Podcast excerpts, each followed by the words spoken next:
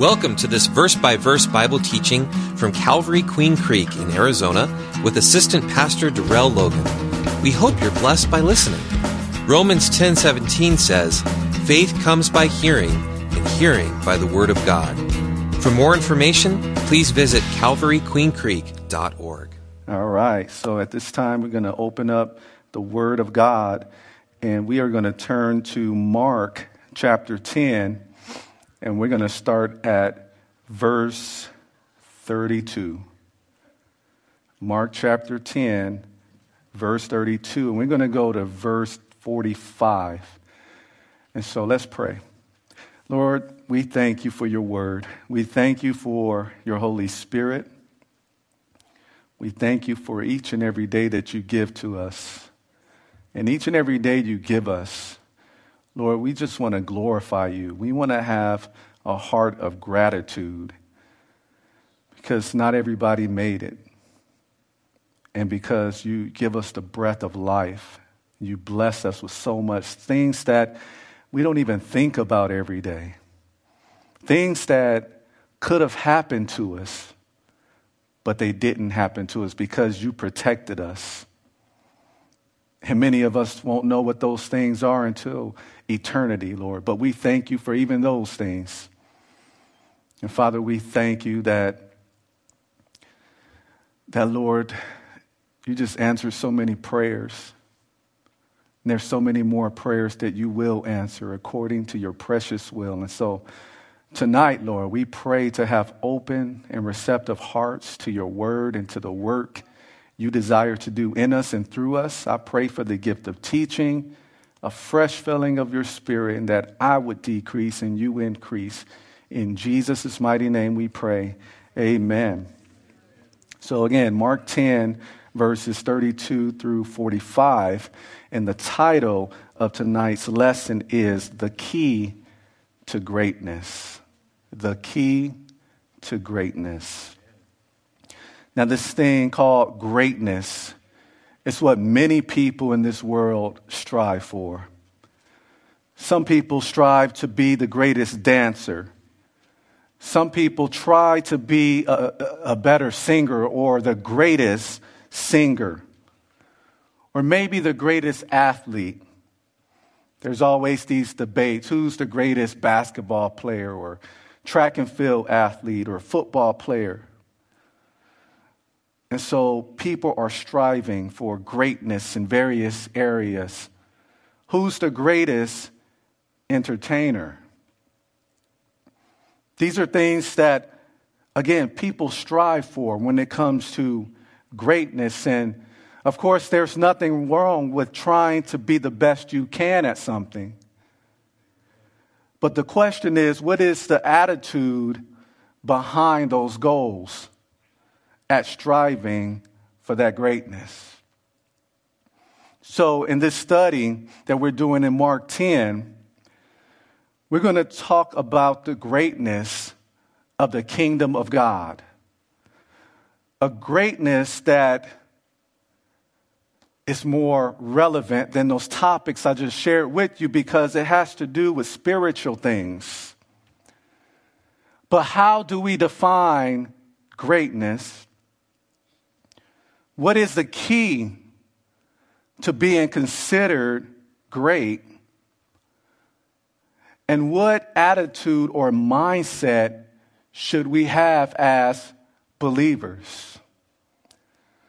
And so, all of these questions and more are going to be answered in the Word of God as we look at verses 32 through 45. And so, beginning at the 32nd verse, it says, Now they were on the road. They were going up to Jerusalem. And anytime you go to Jerusalem, you go up, no matter which direction you're traveling from. And so that's where they're going. And, and Jesus was in the lead. It says he was going before them. And they were amazed. And, and as they followed, it says they were afraid. Now, some translations, depending on which translation you read, they try to clarify the word they. because in, that, in those last two sentences, it says they were amazed, and as they followed, they were afraid. And so in some translations, it, it says that it's referring to the disciples who were astonished. So the disciples would be the first, they, if you will. And then, of course, the other they would be the other people who followed after. And it says that those people, those other people, were afraid. And so, other translations try to clarify they in that manner. But then he took the 12 aside, the 12 disciples aside again, and it says he began to tell them the things that would happen to him. And he says, Behold, we're going up to Jerusalem. And this is where I like to interject Luke 18:31. If you want to write that down. Because there, as it tells the same story, it says, and all things that are written by the prophets concerning the Son of Man will be accomplished. And the Son of Man will be betrayed to the chief priests and to the scribes. The scribes, of course, are the teachers of the law, the law of Moses. And those religious leaders will condemn him to death and deliver him to the Gentiles. And the Gentiles in this case will be the Romans, they're non Jews. And so the Romans were ruling over the Jews at this point of history. And then Mark 10:34 says, "And they will mock him." And again, this is Jesus still talking to those 12 disciples he pulled aside. He said they will scourge him, they'll whoop him, flog him. They'll spit on him. And of course, it says kill him. Matthew 20, 19 uses the word crucify. But then he says, in the third day, he will rise again. In the third day, he will rise again. But Luke 18 34 adds to this story and it shares something interesting about the disciples because it says in Luke 18 34, but they understood none of these things this saying was hidden from them, and they did not know the things which were spoken. They didn't quite understand what Jesus was talking about. And that's pretty sad because this is actually the third time in Mark that Jesus talked about his upcoming death and resurrection.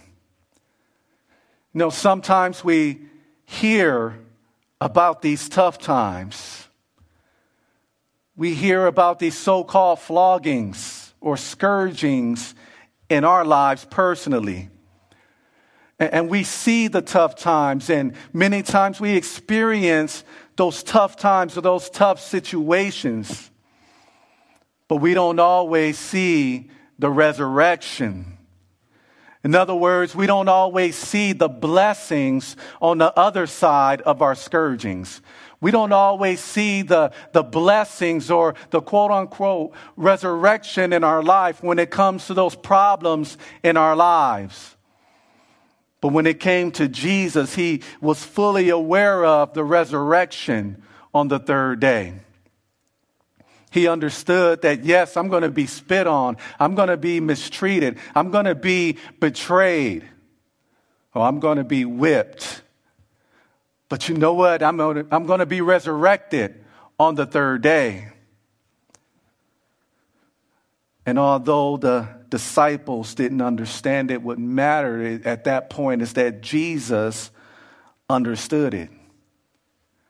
And it's the same way for us, people in the world, our family and friends or coworkers or classmates. They may not understand why we still have joy and fill with hope when we're going through those scourgings in life, when we're being mistreated in life. They may not understand it just like the disciples didn't understand Jesus.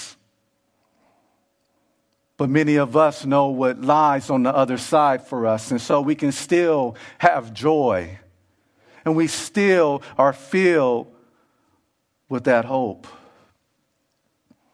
And I just want to give you some insight into why, why Jesus could, could still have joy, even though he knew he would suffer and die. And that makes us want to turn to Hebrews 12, verses 1 and 2. Because it says, Therefore, we also, since we are surrounded by so great a cloud of witnesses, and you can read Hebrews 11 if you want to see those witnesses. But since we're surrounded by them, let us lay aside every weight, lay aside every sin which so easily ensnares us, and let us run with endurance the race that is set before us, looking unto Jesus. So, the whole time we're running our Christian race, we're to be looking unto Jesus, who's the author and finisher of our faith. And look at this. It says, Who for the joy that was set before him, he endured the cross, despising or thinking nothing of the shame, and has sat down at the right hand of the throne of God, the throne of God the Father. And so, for the joy that was before him, he understood that yes, there's going to be suffering, there's going to be pain. The very people that I created, the very people that I came to save, they're going to mistreat me, they're going to spit on me, they're going to blaspheme me, they're going to mock me. But you know what? I'm going to think little or nothing of that shame because of the joy that lies ahead, uh, ahead because he understood that what he was going to go through would turn out for life, for eternal life, for many who put their faith in him. Amen. And many of us tonight could be on the brink of God bringing something good out of a garbage situation. Our situation right now might be garbage. You may be in a valley and you can't see past that hill or that mountain in front of you. But I would say keep on pressing because just like that resurrection was coming on the third day for Jesus, or maybe our resurrection, maybe our blessing is, is right on the other side of whatever that hill or that mountain is, although we walk through the valley of the shadow of death. And the blessing of walking through this valley is that the Lord is with us. The Lord, of course, who is our shepherd, He's with us in that valley. So I would say, don't give up. Because some people give up too soon, and there's a blessing on the other side. There's that resurrection, so to speak, on that third day in our lives. But not only in this life, but of course, we know that God has an awesome, a great future for those of us who put our faith in Christ. In Romans chapter 8, verse 18, it says, For I consider that the sufferings of this present time are not worthy to be compared with the glory which shall be revealed in us. Are we going to be in glory with Christ? We're going to have glorified bodies, no more weakness, no more pain, no more sin nature. Uh, we're going to have what you call spiritual bodies. In other words, these bodies are going to be dominated by the Spirit and not by the flesh. And so we have something to look forward to, not just in this life in our trials, but, but in the future, in in glory. Mark 10, verse 35 says, Then James and John, the sons of Zebedee, they came to him saying, Teacher, we want you to do for us whatever we ask. Matthew 20, 20 tells us this.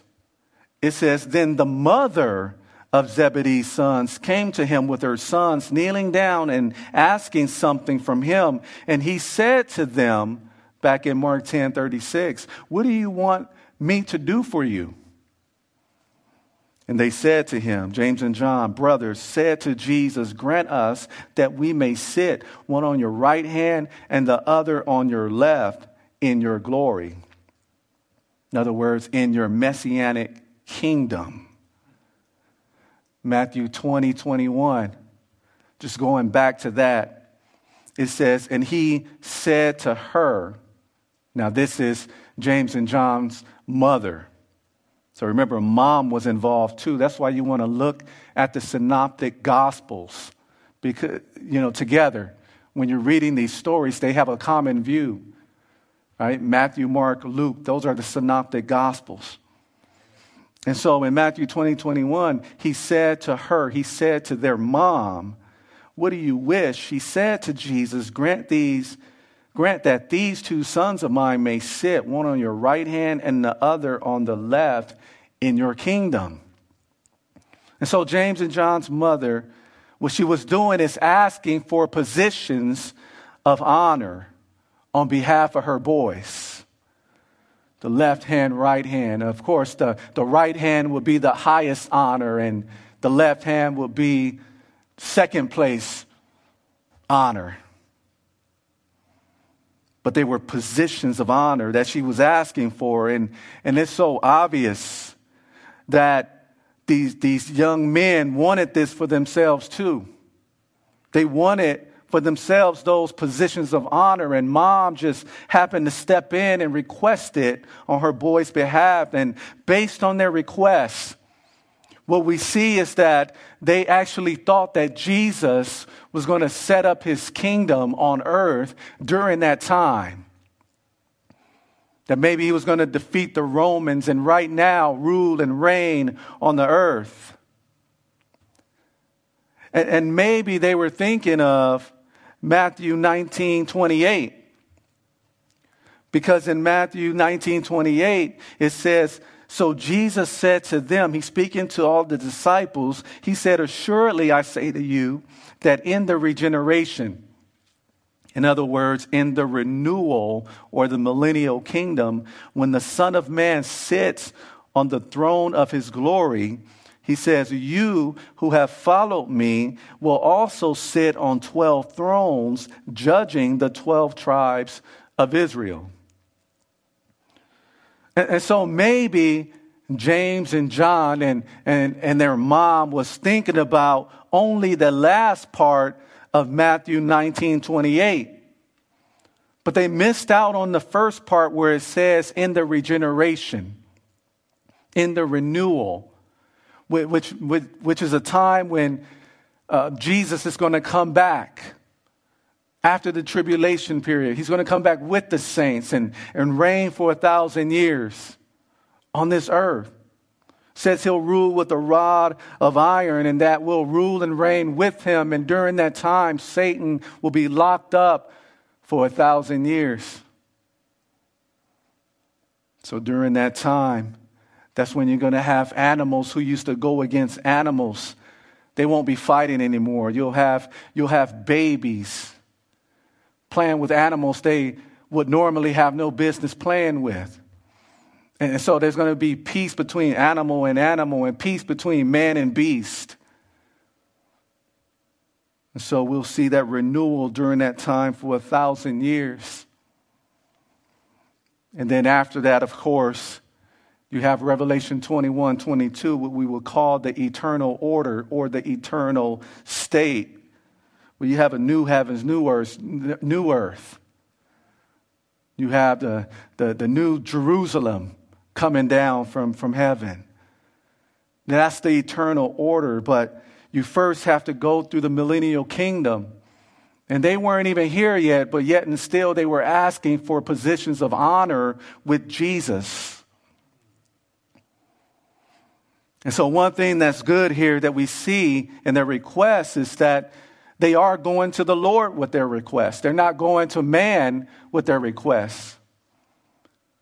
And the Lord would, of course, want us to go to Him in prayer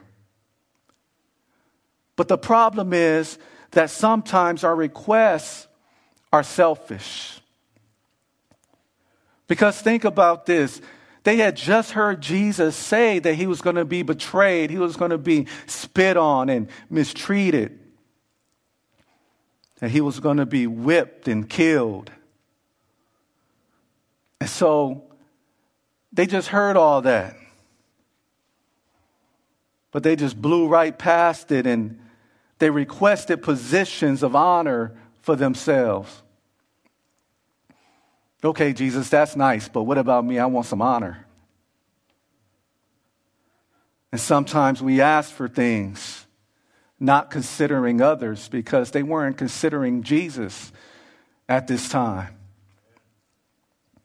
They weren't being considerate of him. But I wonder if we've lately been selfish in our prayers. I wonder if in our prayers we haven't been praying for others, but I wonder if it's, if it's been all about me lately. So I wonder if that selfishness is there in us, in our prayers. Are we praying for our nation? Are we praying for the entire body of Christ? Are we just praying for us that we get a new car, that we get a, a higher position at work, or that we'll get to work at home longer or permanently? Because we like it so much? Are we praying for other people who are actually hurting, maybe financially or, or with their health? Are we praying for people in this nation who are sick in sin and, and they're so deceived by the enemy? And they have people from the world patting them on the back, telling them that it's okay, your lifestyle is okay. But they're just cheering them on to hell?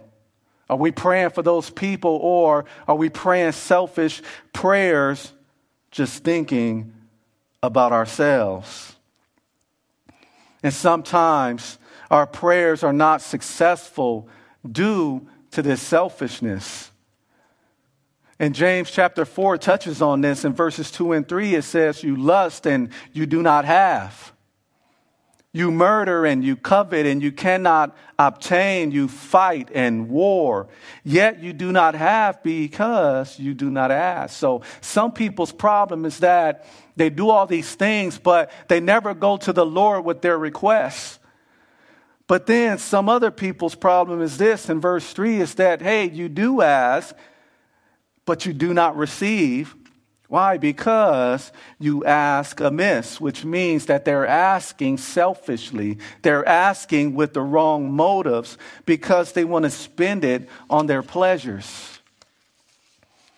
I wonder if many of us have those unanswered prayers because of that. We're asking amiss, we're asking in a selfish manner.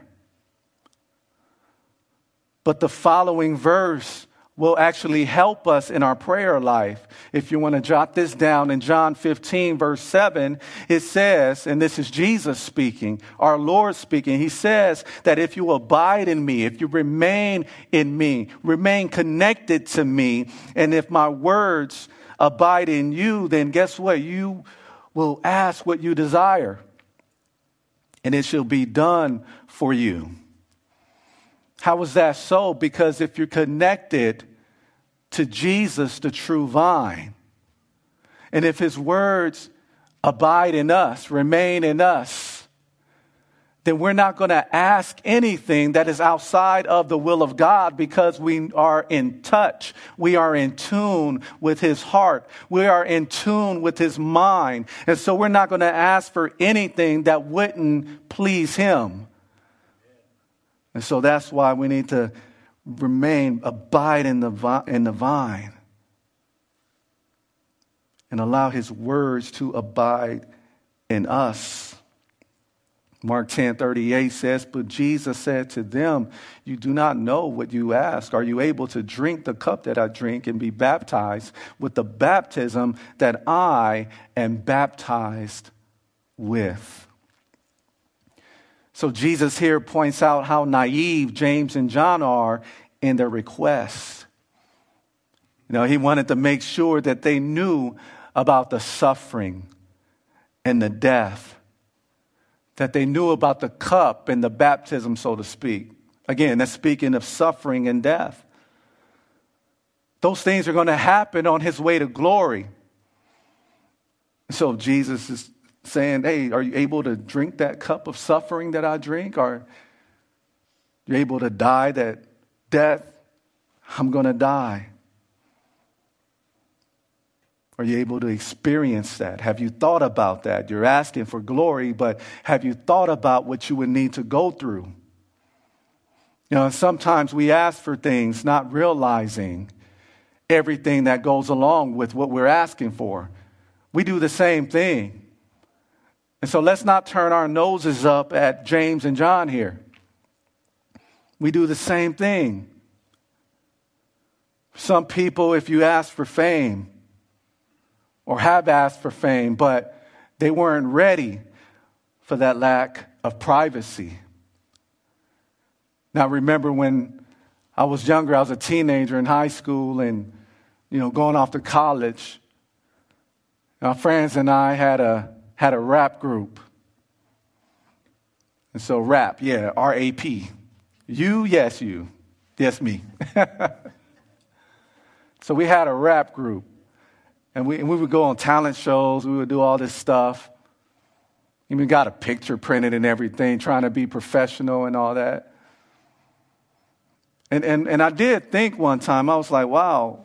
And I just thought this in my mind one time when I was younger. I was like, wow, what, what if we do become famous? And this me, again, thinking to myself, I was like, man, I probably won't be able to go to the mall again and you know, have all these, you know, be able to do stuff in peace. But for people who ask for that, are they ready for less privacy? Do people really know what comes along with what they're asking for? For people who ask for riches, for example, are they ready for the request? Are they ready for the new family members that they never met? But all of a sudden, they know you have money now, and then now you have this you know, the cousin Nene and cousin John, and everybody's just coming from everywhere. Everybody knows you now. Are you ready for that? If you're asking for riches, are you, are you ready for the temptation that may come to depend on that money? Are you going to be ready to fight off that temptation to, to make that money your God? You cannot serve God and mammon, Jesus said himself for people who ask to be parents. They're, they're praying fervently to be parents, but I wonder if you know what all comes with that. Are you ready for some of those sleepless nights? Are you ready for those times when the kids get sick and you have to take them to the hospital at all hours of the night? Are you ready for those meetings with the teachers when you think your child is perfect? And they say, No, Little Darrell is not perfect. This is what he did. Are you ready for those meetings of disappointment when you find out that your child is not perfect at school? So those things that we pray about, are we, are we ready for everything that goes along with that? If we ask for a leadership position, are we ready for the responsibilities that go along with that? If you ask for that leadership position, are you ready to become a target? Are you ready for that bullseye? Are, are, are you ready for people to not like you? Not everybody's going to like you, but are you ready for that? Not everybody like Jesus. Oh, when you step up to that leadership position? Are you ready for the spiritual warfare? So you, we pray for things, but, but I wonder if we know everything that comes along with that. About people who are maybe right now are not believers, but are on the fence right now. Of course, we would encourage you to repent and put your faith in Christ, but have you counted the cost? Do, do you understand that that, yeah, there's going to be rift in your family, family members who are not believers, and you when you become a believer. Are you ready that for, for the time that you become a believer, you're going to be enlisted in warfare, not something you sign up for, but you are automatically become an enemy of the devil when you put your faith in Christ. Are you ready for that? And so Jesus says, You do not know what you ask. You're, you're asking for all the glory. You're asking for these high positions, but, but are you ready for the suffering and the death? So when we pray for stuff, we, we need to be ready for the byproducts. We need to consider that as well. Mark 10 39 says, Then they said to him, or they said to him, We are able. And so Jesus said to them, You will indeed drink the cup that I drink. You will suffer. You will die. You, you will, you know, suffer that baptism that I am baptized with. You know, and guess what? In Acts 12, uh, verse 2, James would go on to be killed with the sword. He would go on to be martyred, but his brother John, of course, will be exiled to an island called Patmos. So, yes, they would suffer. Mark 10 40 says, But to sit on my right hand and on my left, that's, my, that's not mine to give, but it is for those for whom it is prepared by who? By God the Father. And so the scriptures, they do talk about uh, responsibilities. They do talk about reigning with Jesus, and they do talk about rewards for believers in eternity. They do talk about that in the scriptures, but th- those responsibilities, those positions, those blessings and rewards, they are all up to God to give as He pleases, now and in eternity. And those rewards, by the way, based on your faithfulness. Are you faithful to what God has called you to do? But ultimately, anything we get from the Lord is because of His grace, and, and He can do whatever He pleases. And so, just like these positions on, on his right hand and his right hand and left hand, it is for those for whom it is prepared by his Father. And, and guess what? We need to be satisfied with whatever God gives to us. We, we can't complain. That'll be like beggars want to be picky. Spiritually speaking, we're broke, we're spiritually poor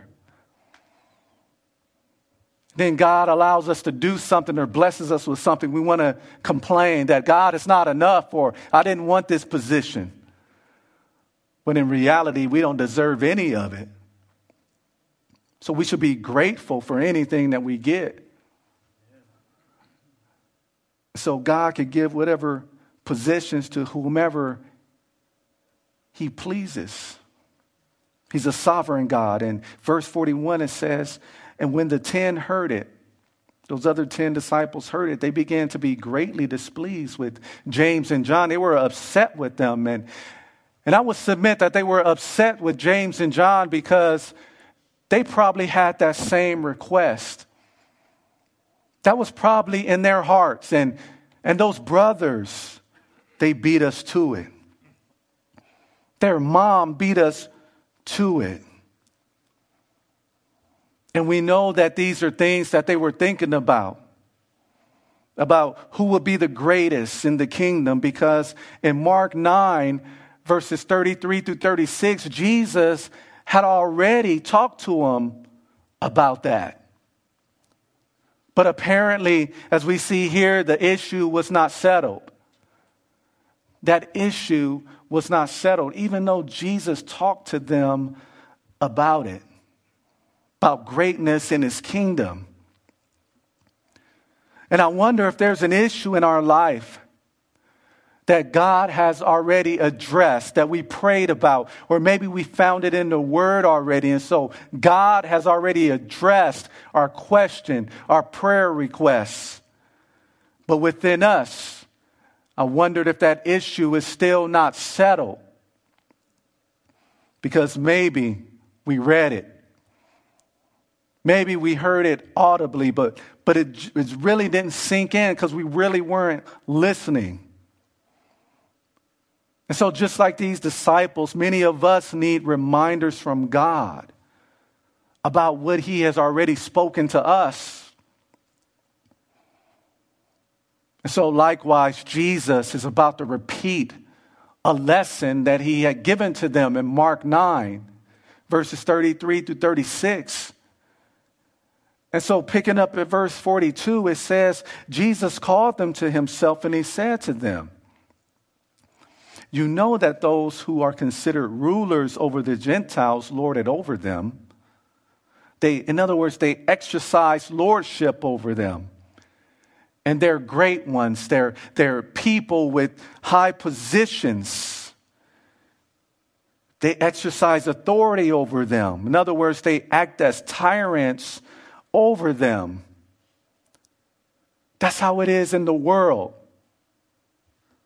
But he, he tells his disciples in verse 43 Yet it shall not be so among you. But whoever desires to become great, whoever desires to become a leader among you, shall be your servant. And whoever of you desires to be first shall be slave of all. For even the Son of Man did not come to be served, but to serve, and to give his life a ransom for many. And even now, in this world, even now in this world system, rulers are considered the great ones. In fact, throughout history, and maybe even today, some have and are serving or ruling as dictators. Rich people in this world system, in our society, and entertainers are considered the great ones. And some of them think they can do whatever they want to do. They can get away with whatever they want to get away with. And people cater to them. People may even be oppressed by them. Oh, they are the great ones in society's eyes. But in God's eyes, it's different. In God's eyes, some would say it's upside down. But I like to say in God's eyes, it's right side up. Because in God's eye, it's the one who serves who is great. And, this verse is very special to me. Because at a time, I think I was maybe 22 years old. I, was praying to God, asking for confirmation if, if He wanted me to be a minister of the gospel. I was 22 at the time. I think maybe at 21, my, my church had appointed me as a deacon. And I think I still had a ponytail. Look at my wife winking at me right now. No, she's not. But I remember being appointed as a deacon, and then next thing I know, they, they, they wanted me to be the youth pastor. And so I'm like, okay, time out. So I'm thinking, okay, I gotta, I gotta pray. I, I got to see if God wants me to be a minister of the gospel, and I and I never done that until I was talking to a, a fellow teacher, you know, at the school I was working at, who, who was a pastor, and I didn't ask him a question, but he was just giving this testimony, and he talked about how he prayed to the Lord for to, to find out God's will and so forth, and I just picked up on that and ran with it. Now, I remember asking God, God, if you want me to be a minister of the gospel, I want you to show me by next weekend. I, I gave God a timetable. It's not, it's not wise. It's a little naive at, the, at that time. But, but I remember Yeah, I think I prayed that prayer maybe on a Sunday, and I asked him to show me by next Sunday. And it ended up being Saturday night. I was asleep. You know, it's going into the next Sunday now. I was sleeping on the couch, and normally what I like to do is read the word before I go to bed, even at that time. And I remember I just woke up out of my sleep and I, you know, didn't really know why I wasn't sleepy. And I just tried to force myself to go back to sleep, use the restroom, tried to lay back down. And I just felt an impression on my heart read. And I tried to ignore it and I just felt it read. So I said, okay. So I opened up the Bible and I started reading Matthew chapter 20 to, in this very same story. And so the verse that I came across where God, where I knew that God had called me to the ministry was Matthew 20, 26. And, and it says the same thing as Mark 10, 43. Except I was reading the King James Version. So God is so specific because I asked him if he wanted me to be a minister of the gospel. And so when I read this in the King James Version, it says, Yet it shall not be so among you, but whoever desires to become great among you shall be your minister. That's what it says in the King James. And so I read a verse after that, and then something clicked. And I remember running upstairs to my wife, woke my wife up. Hey, God called me, waking her up out of her sleep. Then, of course, asking for confirmation and confirmation. But the point is, this is a very special verse to me, what I see in Mark 10 43, except again, I read it in Matthew 20 26. Eh, what it, what it reveals is that this is the kingdom perspective. Yet, yes, we are in this world, but we are not of it. We belong to a different kingdom, a better kingdom. And so this is the perspective of people in the kingdom of God. This is the perspective of God, the king of this kingdom that we belong to, that it's the one who serves who is great in his eyes. And that perspective doesn't follow the ways of this current world system. It doesn't follow that. It doesn't follow the way the world does it as far as who they consider great. And that's why you read things like Romans 12, 2, where it tells us to be not conformed to this world.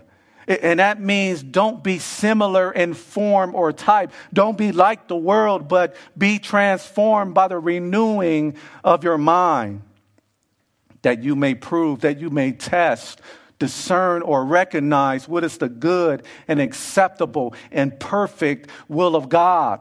And so don't be like the world if you are kingdom people. If you put your faith in Christ, if you repent it, you turn from sin, turn to God. Don't be molded into the ways of this world, but be transformed, become more like Christ. How? By the renewing of our mind. Because as your mind goes, that's how your lifestyle is going to go. As your mind goes, that's how your speech is going to go. So if you're transformed by the renewing of your mind, and it's more like Christ, then your speech is going to be more Christ like. Your walk, your lifestyle is going to be more Christ like. And so we are not to be conformed to this world. We, we're kingdom people. And so our viewpoint, our vantage point should be from the vantage point of the kingdom. And his, in his kingdom, it is the one who serves who is great. And Jesus, of course, is the ultimate servant. And what's awesome about that is because in the Gospel of Mark, that is the emphasis about Jesus. It, it points to Jesus, the servant. The Gospel of John points to Jesus as God. Luke points to Jesus as perfect human. Matthew emphasizes Jesus as the king. But here in Mark, and it's awesome that we're in Mark, he is presented as servant.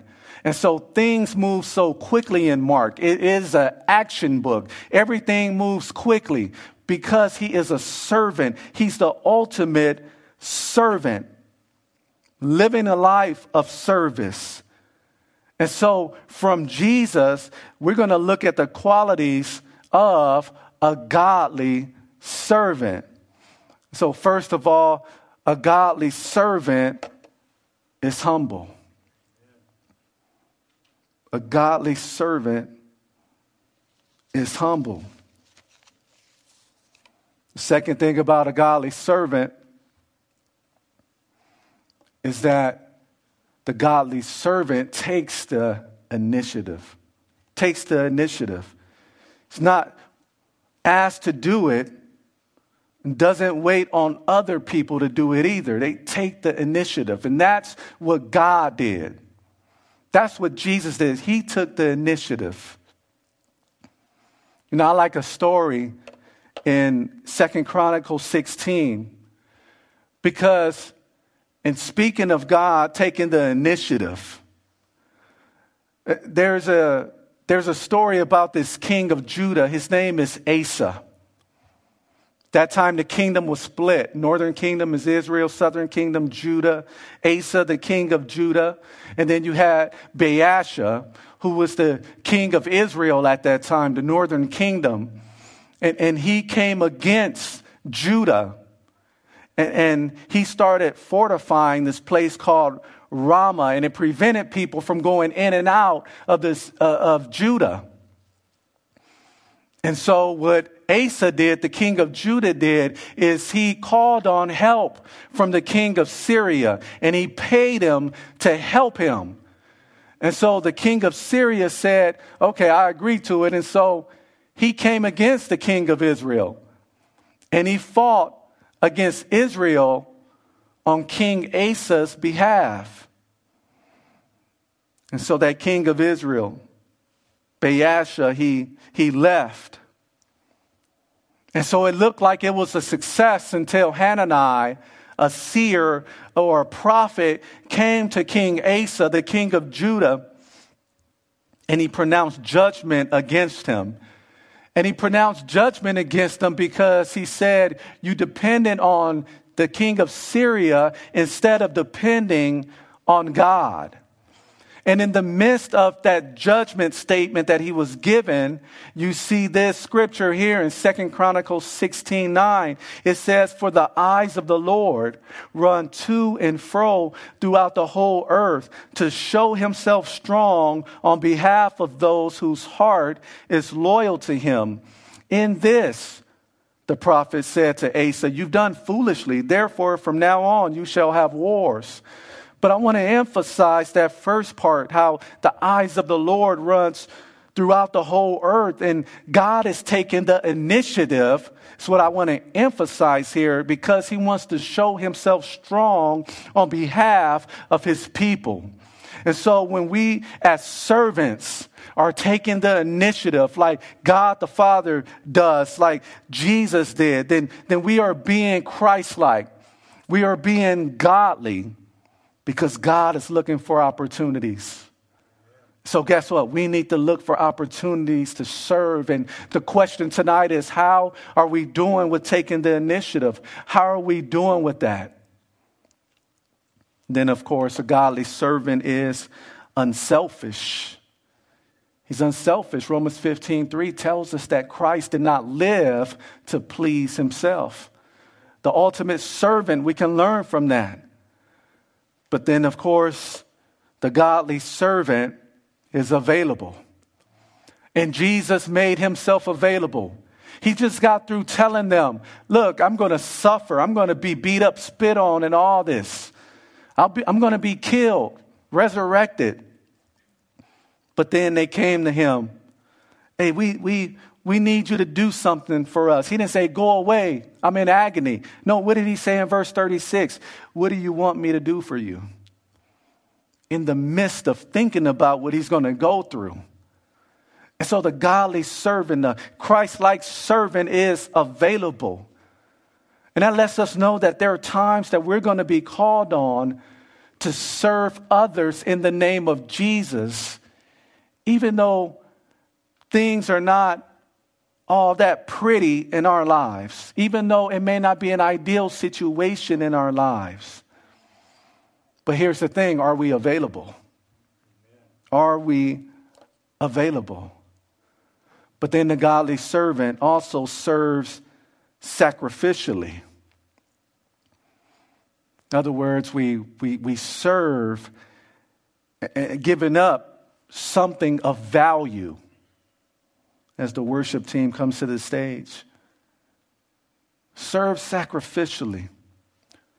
See, in our example here in verse 45, how did Jesus serve? How did he show himself as the ultimate servant? says that the Son of Man did not come to be served, but to serve and to give his life a ransom for many. In other words, he came to buy or purchase the freedom of people who could not purchase their own freedom. Again, we're spiritually broke. We could not purchase our own freedom from sin and the penalty of sin. But it took the, the perfect man, it took the God man, fully God, fully man, Jesus Christ, to do the job, to, to pay the ransom. And he paid a price that is so valuable. He didn't pay with gold or silver or diamonds. He paid the price with his precious blood, the sinless blood of the Lamb of God. He, he served sacrificially. And we too can serve sacrificially.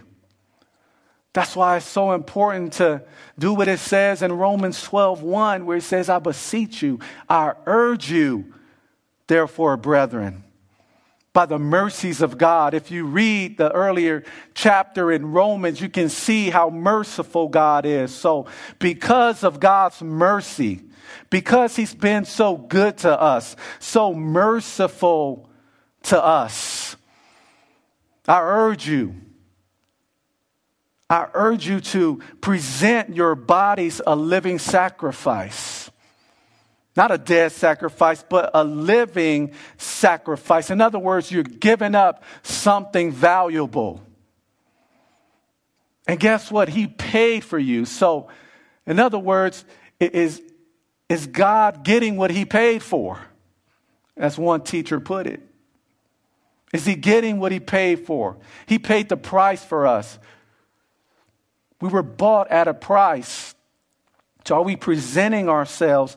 our bodies a living sacrifice to God, holy, acceptable to God. And guess what? It's our reasonable service, or in other words, it's our spiritual worship or true worship when we present our bodies to Him for His use, for His glory. God, I want to be just like Jesus. I want to serve like the ultimate servant. So I present my body to you. So, Lord, when I get up in the morning, I pray, who do you want me to minister to? Who do you want me to witness to? I pray, Lord, that you will set up those appointments. I, I pray that you give me the words to say. I pray, God, that you would equip me for what you'll have me to do because, my God, I am your servant and I want to serve others in the name of Jesus. And so I leave you with this final thought. And here's the final thought in God's kingdom, the, the question shouldn't be, How can I be great? The, the question should be, How can I be of service? Father, we thank you for tonight. We thank you for the ultimate servant, Jesus Christ. Set a great example for us. And Lord, you don't leave us to ourselves to do what we're commanded to do in your word. But as believers, Lord, you, you indwell us via your Holy Spirit.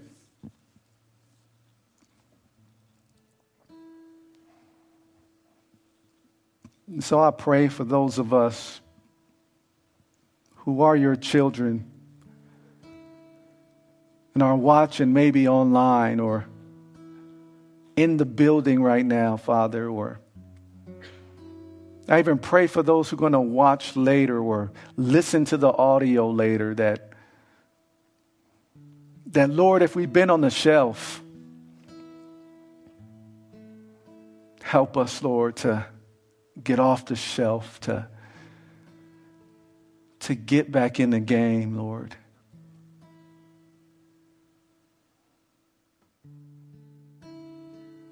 and to serve the way you'll have us to serve. And to do it faithfully. To do it with the pure motive.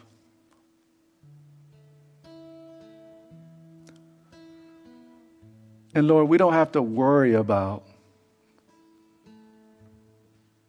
who we're greater than and positions. Just help us to have the heart of a servant, the servant, Jesus Christ, and you'll take care of the rest. Because your word says that that those who exalt themselves will be brought down, and those who humble or abase themselves will be exalted. So we'll let you take care of that, Lord, but help us, Lord, especially in these last days, to be faithful in our service to you. And if there's anyone, Lord, who's on the fence, who's not a believer, I pray that you'll convict them of sin and remind them of that ransom that was paid by Jesus, that holy lamb. We love you, Lord. May you bless my brothers and sister with a safe trip on their way back home. Bless the remainder of their week and use them in a mighty way. In Jesus' name, amen. Amen. I just want to thank you all for coming out. If you need prayer, we'll be here willing, ready to pray with you. And feel free, too, to not just come to the elders for prayer, but pray for one another. We're a body. That, whole, that same Holy Spirit that's in Pastor Tony, Pastor Jim, Pastor Al, myself, the Apostle Paul, Matt, Shirley, that same Holy Spirit is in you as a believer. So you can pray for each other if the Holy Spirit moves you. Amen. Thanks again. God bless you. We love you. Thank you for listening to this teaching from God's Word. If you have any questions, would like to request prayer, or want more information about our church and how you can experience the love and hope of Jesus Christ in your life, please visit calvaryqueencreek.org.